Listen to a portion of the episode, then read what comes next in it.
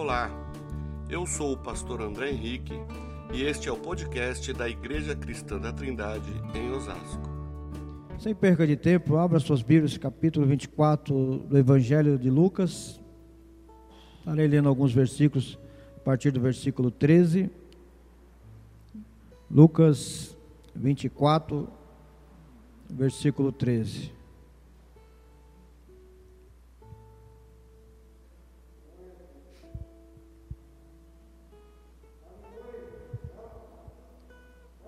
Diz-nos assim: Naquele mesmo dia, dois deles estavam indo para um povoado chamado Emaús, a 11 quilômetros de Jerusalém. No caminho, conversavam a respeito de tudo que havia acontecido. Enquanto conversavam e discutiam, o próprio Jesus se aproximou e começou a caminhar com eles. Mas os olhos deles foram impedidos de reconhecê-lo. Ele lhes perguntou: Sobre o que vocês estão discutindo enquanto caminham. Eles pararam com o rosto entristecido. Um deles, chamado Cleopas, perguntou: Você é o único visitante em Jerusalém que não sabe das coisas que ali aconteceram nesses dias? Que coisas? perguntou ele. O que aconteceu com Jesus de Nazaré? Responderam eles. Ele era um profeta poderoso em palavras e em obras, diante de Deus e de todo o povo. Os chefes dos sacerdotes e as nossas autoridades o entregaram para ser condenado à morte e o crucificaram. E nós esperávamos que era ele que ia trazer a redenção a Israel. E hoje é o terceiro dia desde que tudo isso aconteceu. Algumas das mulheres entre nós nos deram um susto hoje. Foram de manhã bem cedo ao sepulcro e não acharam o corpo dele. Voltaram e nos contaram ter tido uma visão de anjos que disseram que ele está vivo. Alguns dos nossos companheiros foram ao sepulcro e encontraram tudo exatamente como as mulheres tinham dito, mas não ouviram. Ele lhes disse: Como vocês custam entender e como demoram a crer em tudo que os profetas falaram? Não devia o Cristo sofrer estas coisas para entrar na sua glória? E começando por Moisés e todos os profetas, explicou-lhes o que estava que constava a respeito dele em todas as Escrituras. Ao se aproximarem do povoado para o qual estavam indo, Jesus fez com que ia mais adiante. Mas eles insistiram muito com ele: Fica conosco, pois a noite já vem, o dia está quase findando. Então ele entrou para ficar com eles. Quando estava à mesa com eles, tomou o pão, deu graças, partiu e deu a eles. Então os olhos deles foram abertos e o reconheceram e ele lhes apareceu da vista deles. Perguntaram um ao outro: Não estava queimando os nossos corações enquanto ele nos falava no caminho e nos expunha as Escrituras? Levantaram-se e voltaram imediatamente para Jerusalém. Ali encontraram os onze e os que estavam com eles reunidos, que diziam: É verdade, o Senhor ressuscitou e apareceu a Simão.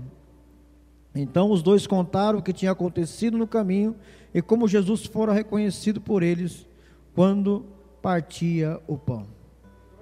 É um texto um pouco extenso, porém quero falar com os irmãos hoje um tema vendo quando nossos olhos são abertos. Diante de tantas circunstâncias que nós vemos hoje em tempos de crise, né? nós estamos vivendo momentos de crise diante dessa pandemia. E também vemos muitas pessoas enfrentando uma das maiores crises que o ser humano pode enfrentar, que é o momento da perda de um ente querido, momento de dor, e também crises em nossas vidas que são crises de trevas, difícil de superarmos, né? Esse texto trata de uma situação de crise daqueles discípulos. Os discípulos estavam vivendo um momento de grande tristeza. Estavam vivendo um momento de uma perda de alguém no qual eles amavam muito. E não existe, talvez, conhecemos várias situações de dor na vida do ser humano. Mas uma das dores mais irreparáveis é a dor da perda de um, querido, de um ente querido, de alguém que a gente ama, de alguém que a gente tem próximo. E isto é uma crise difícil de ser superado por muitas pessoas. Nesse texto, nós vemos que aqueles discípulos estavam voltando, saindo de Jerusalém, indo para o caminho de Emaús, voltando para a sua cidade. E enquanto eles voltavam, eles iam conversando no caminho, iam falando a respeito de tudo o que tinha acontecido. Sua mente estava voltada para ir para Emaús, porém seu pensamento não esquecia os fatos que tinham acontecido. Era difícil esquecer tudo aquilo que havia acontecido alguns dias atrás. Tudo o que eles tinham testemunhado, que eles tinham visto a respeito do que aconteceu com Jesus. Aquele homem que andava com eles, que realizava milagres, que fazia, curava os cegos, que realizava situações maravilhosas na vida da qual eles ficaram espantados do que eles viam. De repente não estava mais com ele. Aqueles que conduziam, no qual havia tirado eles de uma situação do seu lar e levado eles agora para ser seus discípulos, estavam agora perdidos, vivendo um momento de crise na sua vida. Quantas vezes nós também não somos assim, não perdemos o chão diante das situações da nossa vida? E perdendo essa, esse chão, essa base que nós temos, nós ficamos sem rumo. E a única coisa que nos acontece é não esquecer o que, o que aconteceu. A única coisa que nos vem à mente é não conseguir esquecer os fatos, é não tirar da mente, é não conseguir deixar aquilo de lado. E aqueles discípulos estavam ali, e, eles, e o texto diz que eles iam no caminho conversando a respeito de tudo o que havia acontecido. Seguiam para Emaús, mas as suas mentes permaneciam lá no Calvário. Eles seguiam em destino para Emaús, mas a sua mente estava presa ainda no que havia acontecido, na negridão da morte de Cristo no Calvário, que eles haviam testemunhado. E aquilo estava causando para eles uma grande dor e eles conversavam, e o texto diz que eles conversavam e discutiam. É interessante porque para nós a ideia da palavra discutir aqui é muitas vezes bater boca, né, como se estivesse gritando um com o outro, mas era um diálogo mais intenso a respeito daquilo. Por quê? Talvez eles dissessem ali, por que, que Jesus se deixou morrer? Por que Jesus se deixou, se entregou daquela forma? Por que ele não revidou? Por que não demonstrou o seu poder? Eram as dúvidas que eles tinham, porque eles esperavam que Jesus fosse o seu guerreiro, fosse aquele que se levantasse para defender Israel, que fosse o defensor de Israel ali, o rei de Israel, e eles dominavam como uma semana antes haviam visto ele entrando em Jerusalém, sentado no jumentinho, e o povo gritando: Osana é o que vem em nome do Senhor. Talvez aquele instante para eles foram glorioso, eles falaram assim, agora Jesus vai demonstrar o seu poder, mas não, Jesus continuou ali, e simplesmente uma semana depois ele se deixa ser preso e é levado para ali para a cruz do Calvário e é morto. E eles vivem agora essa crise de desespero. Mas é interessante dizer, o texto mostra aqui que eles iam caminhando, e nesse momento dessa discussão, desse diálogo deles no caminho, aquele diálogo talvez fervoroso ali entre um e outro, e aquele Jesus foi se aproximando e de repente faz uma pergunta para eles que os faz parar no caminho. Aquela pergunta vem para eles assim, dizendo: O que é isso que vocês estão discutindo? Do que vocês estão falando? Que história é essa que vocês estão discutindo aí? De repente aquela pergunta para.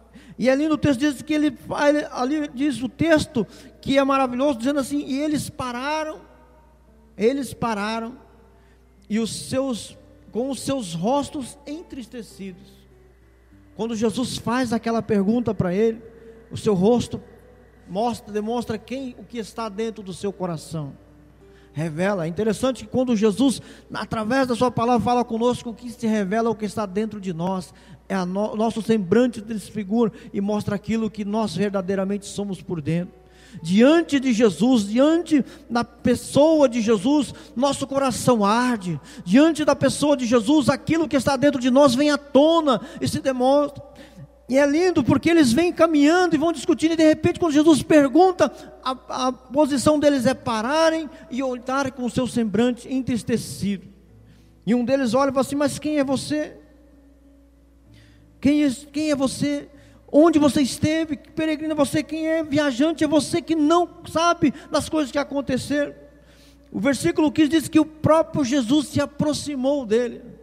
E isto é uma das coisas mais maravilhosas que nós podemos ter certeza na nossa vida, é que Jesus está sempre se aproximando de nós.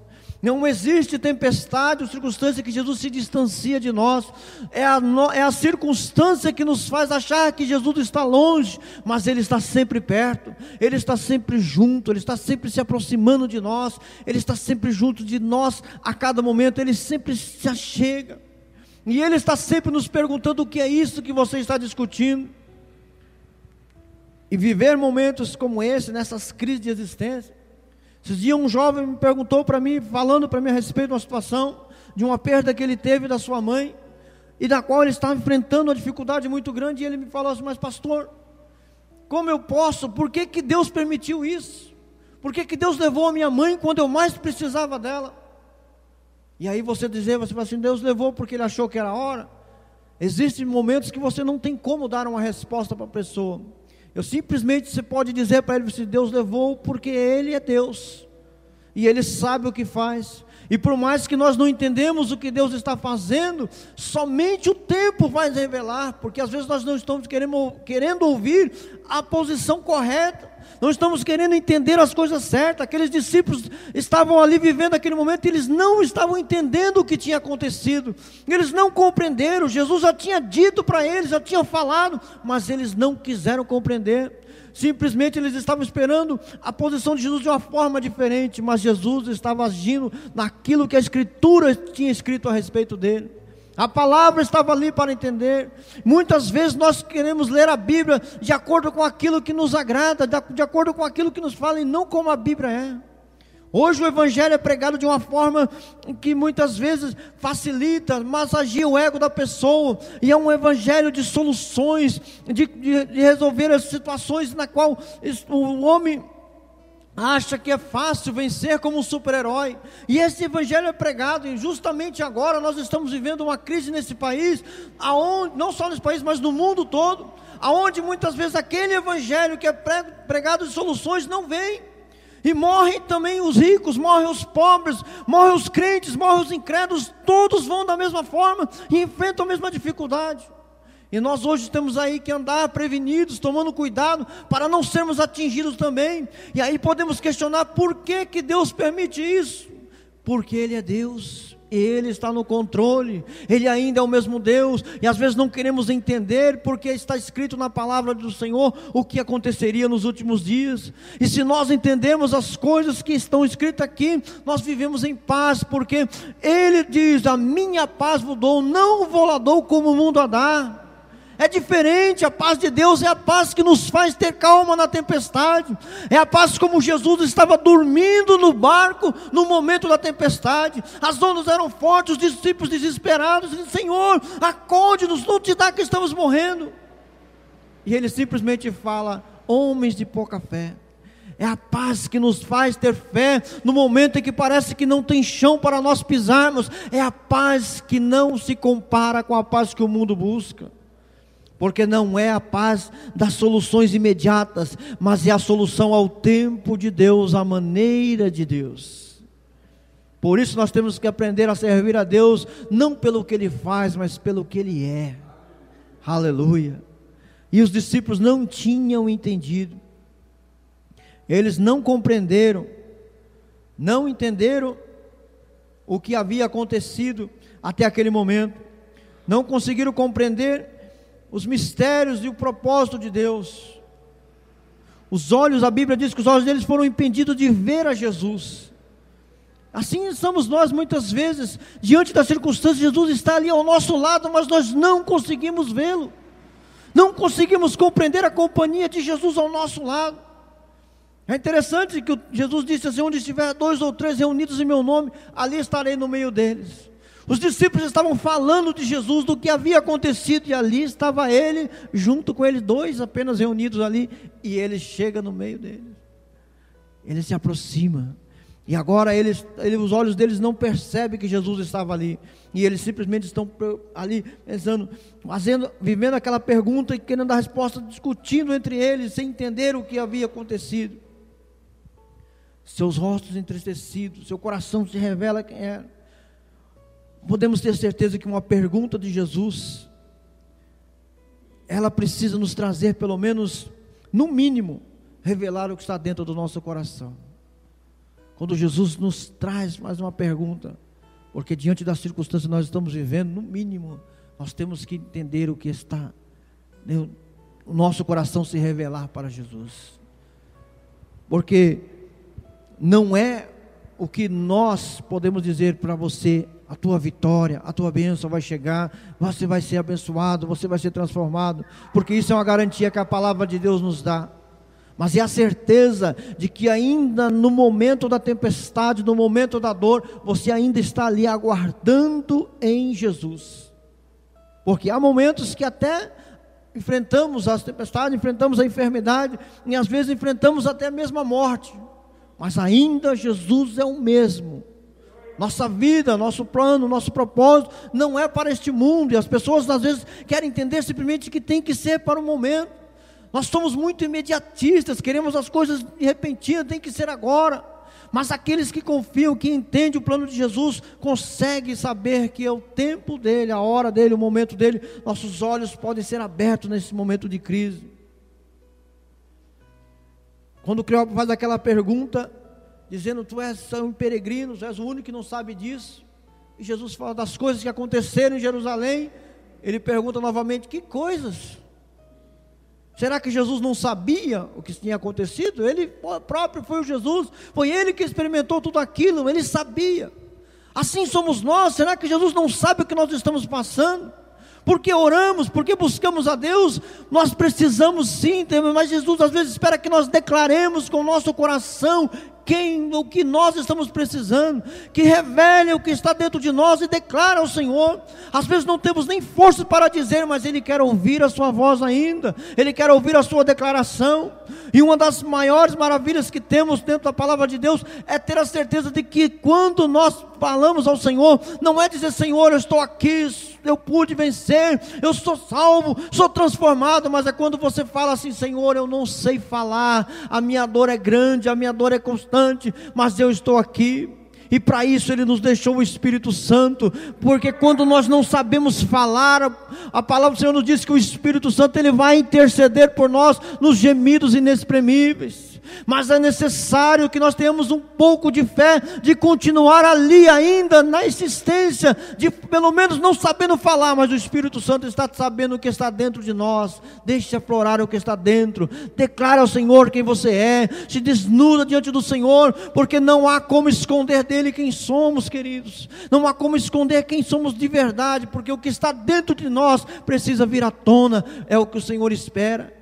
Por isso Jesus pergunta para eles quais foram essas coisas. Ele queria ouvir eles declarar o que eles estavam pensando a respeito daquilo. Jesus sabia o que estava no coração dele, mas queria ouvir da sua boca.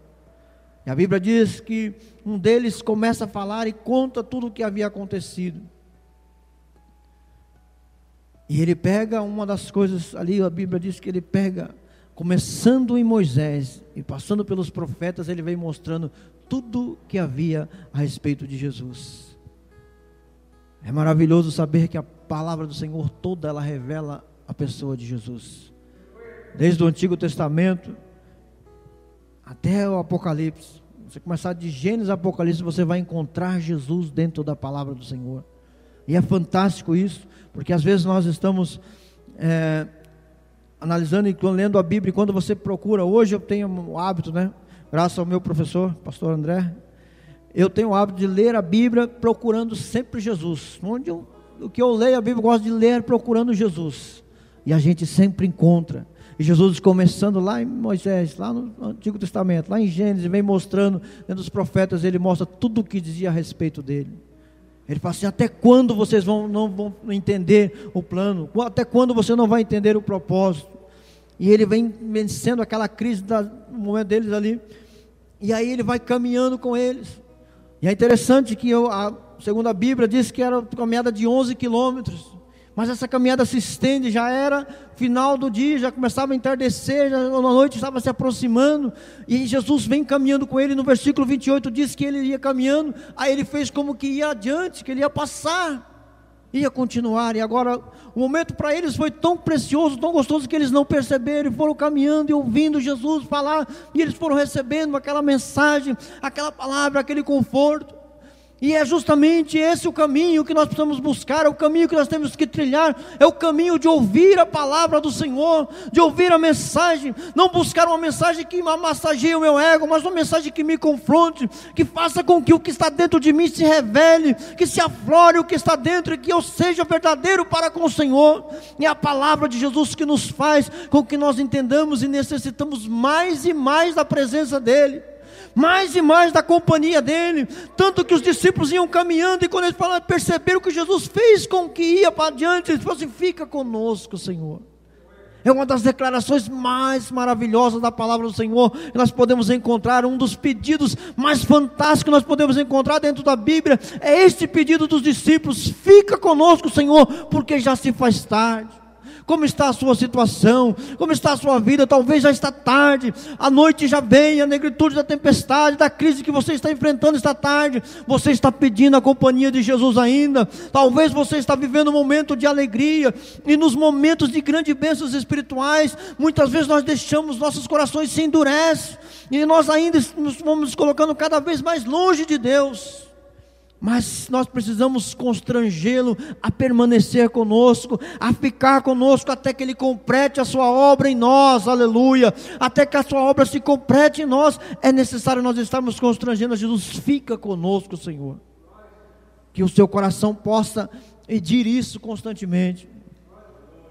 E aí eles seguem ali. E quando chega no versículo 30 diz: E quando estavam à mesa com eles, quando estava à mesa com eles. Será que Jesus estava? Estar à mesa é momento de compartilhar, né?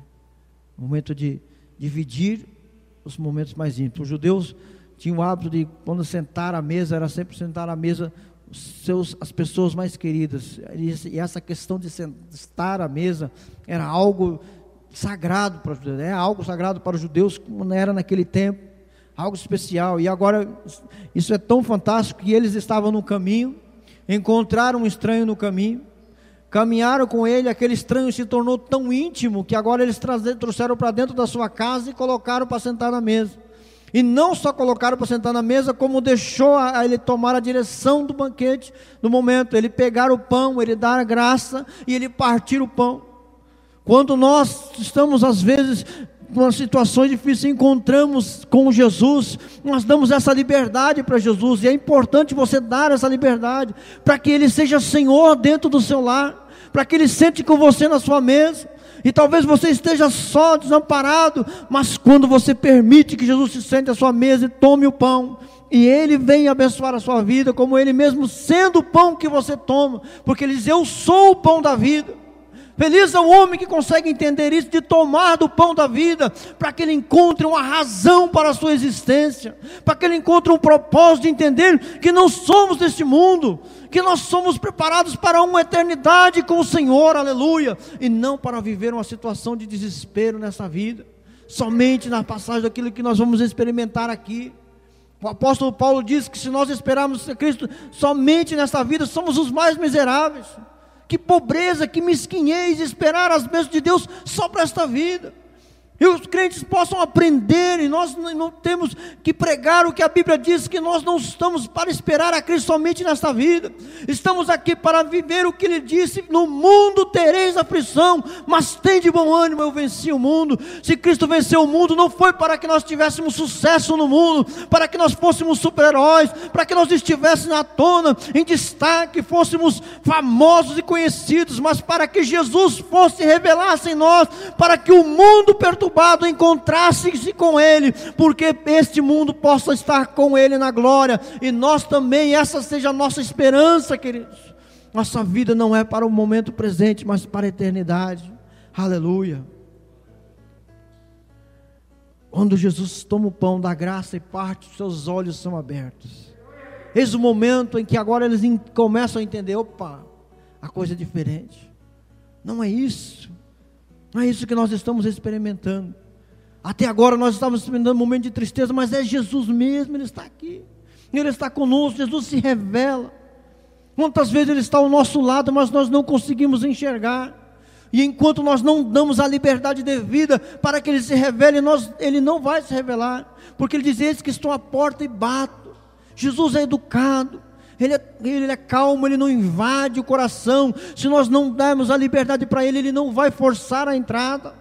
Ele não vai exigir, mas nós precisamos deixar que ele trabalhe em nossas vidas. E deixar Jesus trabalhar não é deixar Jesus trabalhar na nossa maneira, mas é deixar ele trabalhar à maneira dele. E às vezes nós queremos ditar como Jesus tem que abençoar o Senhor. É dessa forma que eu quero, é esse, essa benção que eu preciso, é isso aqui nós queremos ditar. Nós vivemos numa época em que nós fazemos muitos planos e projetos, né? Uma época em que todo mundo se tornou sábio daquilo que não conhece, né? Hoje, nessa era digital, as pessoas querem ditar e falar e entrar em discussões e comentários nas redes sociais de assuntos que eles nem dominam, não fazem a menor ideia, mas se tornam especialistas nisso. E aí eles vão fazendo essas, essas discussões e mostrando esses, esse seu conhecimento, entre aspas, a respeito disso. E justamente nesse momento, nessa crise, essas pessoas querem mais se tornarem conhecidas do que simplesmente se fazer com que a palavra de Deus seja conhecida. E um dos grandes problemas, justamente hoje que eu vejo no mundo evangélico, é justamente esse tipo de coisa que está acontecendo. E a mesquinhez é tão grande, e é uma pobreza tão grande que eles vão discutir, se tornam sábios e depois se agridem verbalmente, as palavras estão escritas, são, chega a ser assustador. E eu fico vendo esses textos, e às vezes até de pessoas conhecidas, e os textos ali se tornam até agressivos. E aí, justamente quando às vezes eu vou dar uma olhadinha nos comentários, eu leio quatro, cinco comentários, fico assustado com aquilo, mas não, não dá para responder nada. Porque sempre haverá alguém que será contrário àquilo que nós pensamos. Nós vivemos num mundo de diferenças. São vários pensamentos, várias ideias, não vale a pena esse tipo de coisa. Vale a pena simplesmente saber que Jesus é Senhor e que Ele tem que ser o principal e falar a respeito dele e falar sobre Jesus, porque nós vemos os evangelhos de hoje, fala-se de tudo, de, de todas as coisas, menos de Jesus, porque Jesus já não é mais importante. O importante é o meu status, a minha posição na sociedade, é como me veem. Não, não é isso. O importante é como Jesus é visto através das nossas vidas. Como o mundo vê Jesus através de você? Será que no momento da tempestade, no momento da crise que nós estamos experimentando, será que Jesus se revela através dessa crise que você está inventando? Será que nós temos condição de deixar a Cristo se revelar? Aqueles discípulos tiveram seus olhos abertos agora e eles começaram a entender. E é uma, uma das coisas que as pessoas não percebem, é justamente que muitas vezes Jesus está falando e nós não estamos querendo ouvir o que Jesus está falando. Os discípulos estavam caminhando ali naquele caminho em sentido a Emaús, enquanto eles iam, eles iam caminhando com a sua tristeza diante daquilo que estavam enfrentando. A Bíblia diz que eles, quando seus olhos são abertos, falam assim: porventura não nos ardia o coração enquanto ele nos revelava a Escritura. Quantas vezes a palavra do Senhor é pregada, nosso coração arde, mas nós não queremos deixar os olhos serem abertos, não queremos abrir os nossos olhos para ver aquilo que Jesus está esperando de nós, porque às vezes o que Jesus espera de nós não é o que nós esperamos para nós, e projetamos futuro, e as pessoas projetam um futuro para si, que no qual nem sabe se vai chegar lá, e o futuro nem sabe se vai acontecer, e se ele acontecer, não sabemos se estaremos nele, essa é a verdade pessoas desesperadas com amanhã, nós estamos aí vivendo um momento, eu vejo às vezes pessoas falar a respeito dessa doença e falam assim: ah, está tá piorando a coisa, como vai ser o ano que vem, depois da eleição, o que vai acontecer? Não, é momento de nós continuarmos firmes em Jesus, confiando, porque o plano dele vai se cumprir, o propósito dele vai se cumprir, o projeto de Deus vai acontecer para mim e para a sua vida, quando ele está no controle. Nós precisamos ter essa paz do controle de Cristo, para que ele se revele e a cada dia viver vivemos um dia de cada vez, deixando que o Senhor seja Senhor da nossa vida. Aleluia.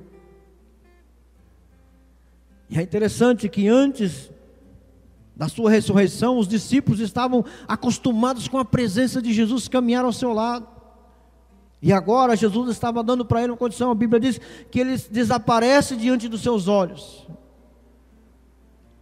Então os seus olhos foram abertos e ele desapareceu da vista deles. Desapareceu da vista dele, mas espiritualmente ele estava presente com eles. E ele estava dando esse ensinamento para eles, porque por várias vezes acontecia isso, e ele desaparecia, até acostumarem, quando chega lá na frente dos discípulos entender que a presença de Jesus, aquilo que ele havia prometido, é isso que estarei convosco todos os dias ela se cumpre ainda hoje, e Jesus está aqui conosco neste lugar, Jesus está aí dentro da sua casa, Jesus está conosco aonde nós queremos a presença dEle, porque Ele prometeu isso, e isso é uma verdade que é cumprida, aleluia. Eis que estou convosco todos os dias. Os discípulos estavam sendo treinados para isso, acostumar com a sua presença espiritual. A Bíblia diz lá em, em João capítulo 20, lá, versículo 20, 28 e 29 ele diz que ali o Tomé, depois de Jesus aparecer, por exemplo, ele não estava na casa. E quando chega o momento, agora Tomé está ali, esperando, se eu não tocar nele, se eu não sentir ali a, a sua ferida, se eu não tocar nas suas mãos e não pegar ali o sinal dos cravos na sua mão, eu não vou acreditar. E a Bíblia diz no versículo 28 que quando Tomé toca, Jesus fala assim: pode tocar, Tomé, eis aqui, toca do lado, pega nas minhas mãos, sou eu mesmo, Tomé. E quando ele fala assim, ele vê aquilo, ele faz uma outra declaração que eu acho maravilhosa. Ele declara dizendo: Senhor meu e Deus meu. Ele confirma ali a, a divindade de Cristo e ele declara: O Senhor é Deus. E ele está dizendo aquilo. Ele, aí Jesus fala para ele assim: Você está acreditando, Tomé, porque você tocou em mim? Antes, felizes são aqueles que não me viram, mas creram fizeram. Esses somos nós. Jesus estava falando ao meu respeito, ao seu respeito. Nós não vemos, mas nós temos a certeza da presença de Jesus conosco. Nós temos a, a certeza da companhia dele conosco no momento mais adverso da vida. Jesus está conosco, aleluia. Essa é a certeza, e essa certeza nos leva a fazer a mesma declaração: Senhor meu e Deus meu, aleluia. Eu creio neste Senhor e neste Deus da minha vida, aleluia, e da minha salvação salvação. Não estava queimando os nossos corações enquanto Ele nos falava no caminho e nos expunha a Escritura. Quando a palavra do Senhor é pregada com verdade, o nosso coração arde. Por isso a verdade da palavra do Senhor tem que ser pregada, a verdade tem que ser dita, para que o coração do homem venha arder. Não adianta buscar em outro lugar uma solução para as nossas crises, seja elas quais forem. Somente a palavra de Deus pode nos orientar e fazer com que os nossos corações venham arder novamente. Não importa o tamanho da tempestade, não importa o tamanho da crise, não importa a dor que nós estamos enfrentando, se nós deixarmos Jesus se aproximar de nós, se nós deixarmos com que Jesus tome conta da situação, se nós deixarmos com que Jesus faça a sua maneira, e por mais que pareça tardio, por se tratar de um Deus eterno, o tempo dele não se compara conosco. Ele está aquém do tempo. Nós somos seres limitados. E pode durar, como diz o salmista, o choro pode durar uma noite, mas a alegria vem pela manhã. Não é simplesmente uma noite, talvez dessa uma noite de oito horas, mas uma noite, uma noite de doze horas aí direto, mas uma noite, talvez de uma vida toda mas quando chegar o momento, a alegria vem. Quando Jesus está no controle. E Deus possa abençoar a sua vida grandemente.